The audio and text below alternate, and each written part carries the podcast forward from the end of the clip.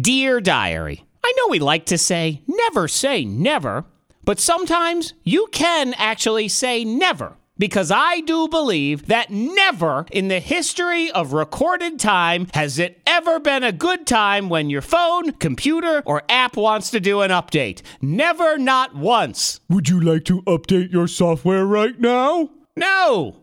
No, I would not!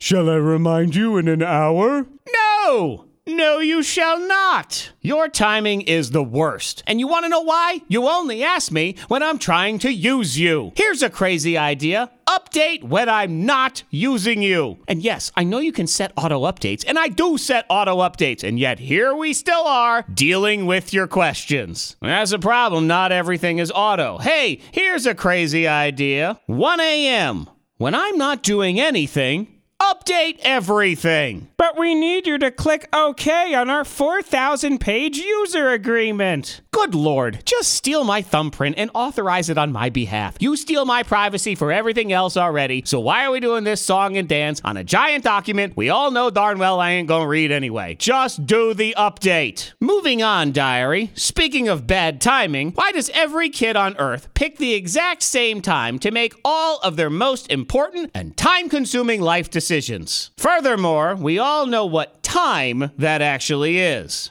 bedtime. Every single kid wastes away their entire day, and then, five minutes before bedtime, I think I need to do my entire science project. Maybe I'll clean the basement too. I mean, just shocking that at the time you're supposed to be going to bed, suddenly now you're inspired to make all of your life's decisions. Perhaps you'd like to do your taxes, decide on which college you'd like to attend, map out some solid mutual funds, all two seconds before bedtime. But God forbid you do anything at 3 p.m. That's prime iPad time wasting time. Can't possibly do anything of value then. And I'll be honest, the main reason at play here is I'm tired.